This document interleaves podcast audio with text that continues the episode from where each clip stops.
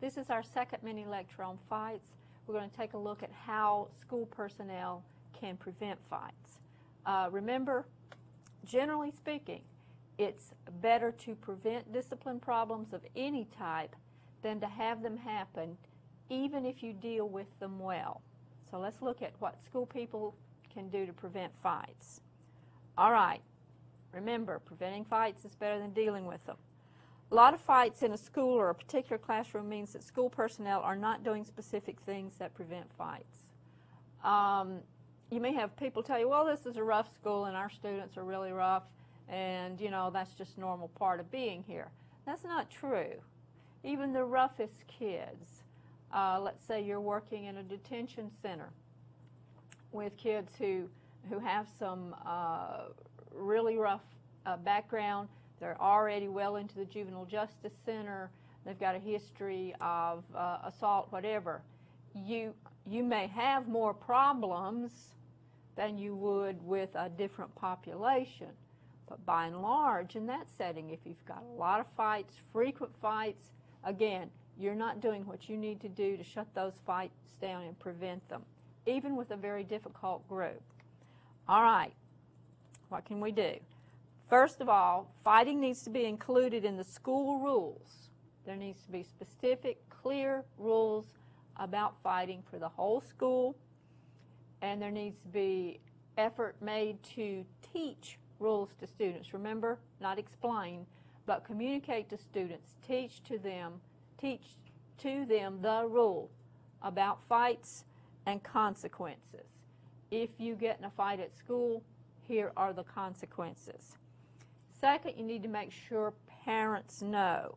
There are parents who encourage their kids to fight. Don't you let them say things about you. All right? You know, in our family, we never run from a fight. Uh, you may have parents who communicate racist uh, or other kinds of discriminatory, prejudicial attitudes and who, uh, again, encourage or set their kids up to fight. Let parents know fighting is against the school rules, no matter what they think, and participating in fights will be punished severely. So make sure your students know what the rule is, what the consequences are, and do the same thing for your parents. Enforce the rules against fighting firmly and consistently.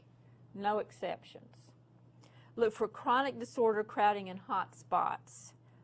For example, let's suppose um, in a school, you have a school that's a little old, maybe a lot old, and the hallways are too narrow for the number of students you have in the school at this time. So the halls are crowded during passing periods. At one place, anyway, at one place the hall makes an L-shaped turn. You've got a wing here and a wing there, and during passing periods, right in that L, you get this kind of vortex of crowded students trying to make the turn, and it just happens that the restrooms are right there. So it's like a, a, real traffic problem. You got some kids trying to make a right turn and get in the bathroom, and some trying to make a left turn and get in the bathroom, and, and it's a real mess. Well, first of all, if you know that's a, a problem area, get in there. Decide what to do. Maybe station people there. Um, maybe the school needs uh, a real firm rule that whichever way you're going, you walk on the right side of the hall. You might think, well, all you know, everybody knows that uh, when you go down hall or wherever sidewalk, you're supposed to walk on the right side. That's a cultural phenomenon. Americans drive on the right side of the road. They uh, middle class Americans think you ought to walk down the right side of the sidewalk. If you think that's universal, go to New York City. Anywhere you have a large number of uh, non-middle class and or immigrant people, you're going to find that the world in general does not observe that right, right side of the road rule. So maybe the school needs uh, explanations and a, uh, a rule that because the halls are crowded, you walk on the right side. Maybe you need to station people, your, your teachers there, to monitor the traffic and help people move. Maybe you need to change how you structure your passing periods. Mm, I don't know what you could do, but maybe you could have uh, a series of time. I don't know. See what you can do to improve the situation. Uh, again, where you have crowding, is there any way to move students into more open space? Could you renovate a part of the building? Could you rearrange the space?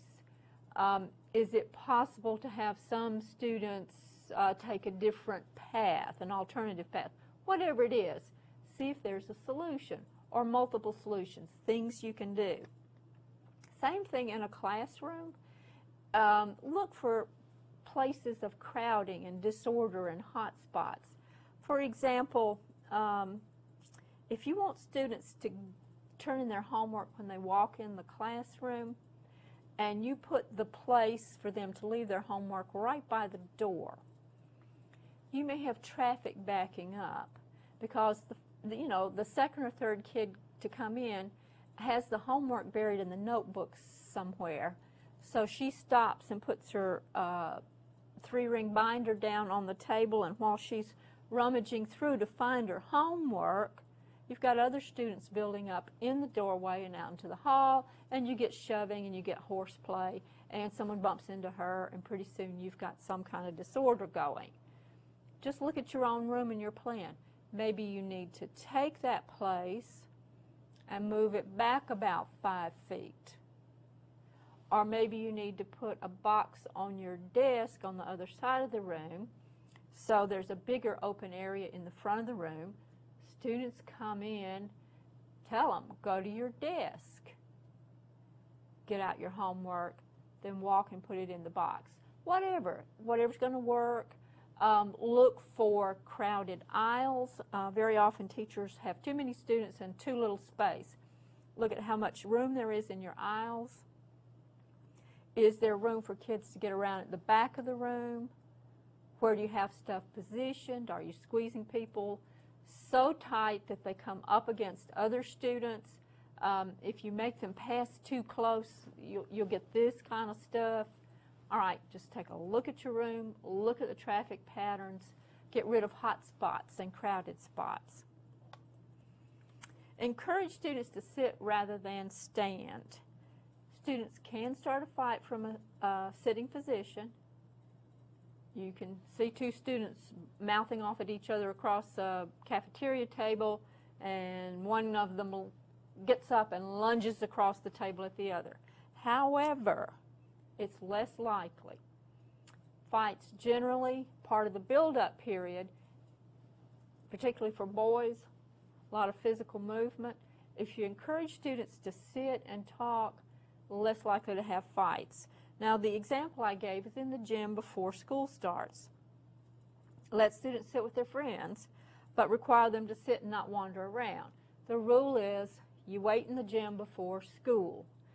You come in you can sit anywhere you want with your friends, but you must go to that place, sit down. You cannot get up and wander around. You can't scoot around. You pick your place and you sit. Same thing in the cafeteria. The rule might be you can sit with your friends in the high school cafeteria. That's okay. But don't, what's not allowed is to get up and wander around and hop from table to table. Get your food, sit down, visit with your friends. When you're ready to leave, get up and leave. No partying and, and boogieing around in the cafeteria. Sit down. Um, same thing outside. Um, if you have students waiting outside in the morning to get in the building and they like to sit on a retaining wall, school people may get sort of uh, feeling that they ought to make them stand up. I mean, here's an opportunity for exercise and get off that retaining wall. Let them sit on the retaining wall. All right? Much less likely to have fights when students are sitting than when they're roaming around. Supervise students closely and active, actively during slack times, and we talked earlier about when those slack times are. Put plenty of adults on the scene. Require those adults to be alert and mobile. Watch students' interactions closely, look for the early signs, and move in firmly and diffuse the situation. Teachers often make the mistake, first of all, they don't like supervisory duties. If you're assigned to supervise the lunchroom, uh, recess time, uh, the parking lot, whatever, teachers don't like it. So they will tend to kind of slough off, skip these supervisory duties, um, uh, or often they will take something to do while they have a supervisory duty. Like I'll, you know, I might stand there watching uh, the parking lot and grading papers. That's a serious mistake. Teachers need to take their supervisory responsibilities seriously. They need to be where they're assigned to be at the right time, on time, the full time, and they need to be moving and paying attention so that if something happens, they can get there fast. And you need to have enough of them present. Um, the example I use when I was teaching school, I was teaching high school, uh, the school was shaped like a U. It had three wings. And after the lunch period, students were allowed to come out in the parking lot uh, within that U. It had uh, some dumpster dumpsters, and there were some uh, pop machines up against one wall. And students just sort of wandered around and visited until the bell rang for everybody to go back in and uh, for you know the next period to start. I was assigned to supervise and that. And I was standing on the edge. There was a porch with a cover over it out of one side of the building. And I was standing there, it wasn't very high, standing there supervising. And on the other side of the, of the parking lot, I saw a group of boys that were clearly having some kind of argument and you could tell that it was two boys arguing with each other, okay? And I was, you know, on my way over there when they seemed to sort of resolve whatever it is. And one boy went off to talk to his friends, and the other boy went over to the side and sat down on a bench. And I thought, okay, you know, this is over, whatever it was. Fortunately, I didn't turn around and go back. I just sort of stood there. This one, who sat down on the bench, got up, went over to the pop machine, put his money in the machine, got a can of soda, went over to the bench, sat down again. And I watched him take off his shoe and his sock. And I thought, that's strange. I wonder if his feet are hot. And I'm watching this strange behavior. And about that time, he took his sock and he dropped the can of pop down in it. All right? At that point, you know, sometimes people kind of go, What? What are you talking? He made himself a weapon. Okay? So as he was taking the sock, he put his shoe back on I started running and yelling. And he was headed, the other boy was faced away from him, and he was headed for the boy, the back of his head with that pop. Uh, by the time, you know, by yelling, what I did was alert that boy and his friends, and he turned around and defended himself so we didn't get bashed with the pop. And by the time I got there, you know, I was able to separate them. They didn't get into a fight. They were more focused on protection. And I separated them and I started hollering for help and we got everything settled down. So the moral of that is supervise closely, supervise actively, watch children, pay attention to them, notice what they do. All right? and if you see trouble, get in motion fast and start hollering. All right. Another lesson. Don't assume conflict is gone just because you got it calmed down temporarily. Stay with the situation. I saw those two boys part, go their separate ways. It would have been very easy to assume, oh, it's over. Stay with the situation. Don't assume it's over. When you become aware of ongoing hostility between students, often called bad blood, there's bad blood between these two students or between this group and this group, involve administrators, counselors, and parents early on. Don't just accept the situation. Don't wait for it to result in a fight. When you know there's animosity, conflict between groups or individuals, start double teaming them, get in there early, uh, involve counselors, involve parents, involve principals, get everybody, you know, alerted and active early on. Let them know you know and start addressing it. All right, bullies. Now, we've talked pre previously about bullies. When you know you have a chronic bully or a very aggressive person, double team them. Don't let them move anywhere without being supervised. Involve adults in tracking them around. Now, I'm talking about kids here who are chronic bullies and aggressors. I'm not talking about kids who are just kind of, you know, cranky. I'm talking about kids who actively assault and harass other students. Stay on their case. Uh, harass them. Make, uh, I'm talking about professional behavior. Make them aware that you are aware and that you are supervising them intensely. Remove them from the situation when possible. And I'm talking about things like alternative schools, uh, other kinds of settings for students who are chronically, uh, who chronically harass, bully, and assault other students. Reduce external interruptions to class. We've talked previously, uh, teachers need to stay on task. They need to keep students on task. An orderly school will have the minimum of, in, of interruptions to instructional time. A good school, uh, teachers and principal regard instructional time as just a precious resource. You don't interrupt it. So reduce those interruptions. Develop good backup plans for monitoring when a teacher has to leave the class. And there are all sorts of ways to do this. Um, depending on what kind of communication system is available, it may be that the teacher simply picks up the phone, calls the office, and asks for someone to come down and sit with the student, uh, sit with the class while she deals with something, whatever it is. Uh, it may be that the teacher needs to walk next door, tell a colleague, I have an emergency, I need to leave momentarily, and get the colleague to keep an eye on the class. Whatever, but some kind of system for monitoring. Do not allow any type of play fighting or insult contests among students. Uh, there are some cultures that have, as part of their culture, uh, a ritual type of uh, insult contest. It often has a uh, name something like playing the dozens.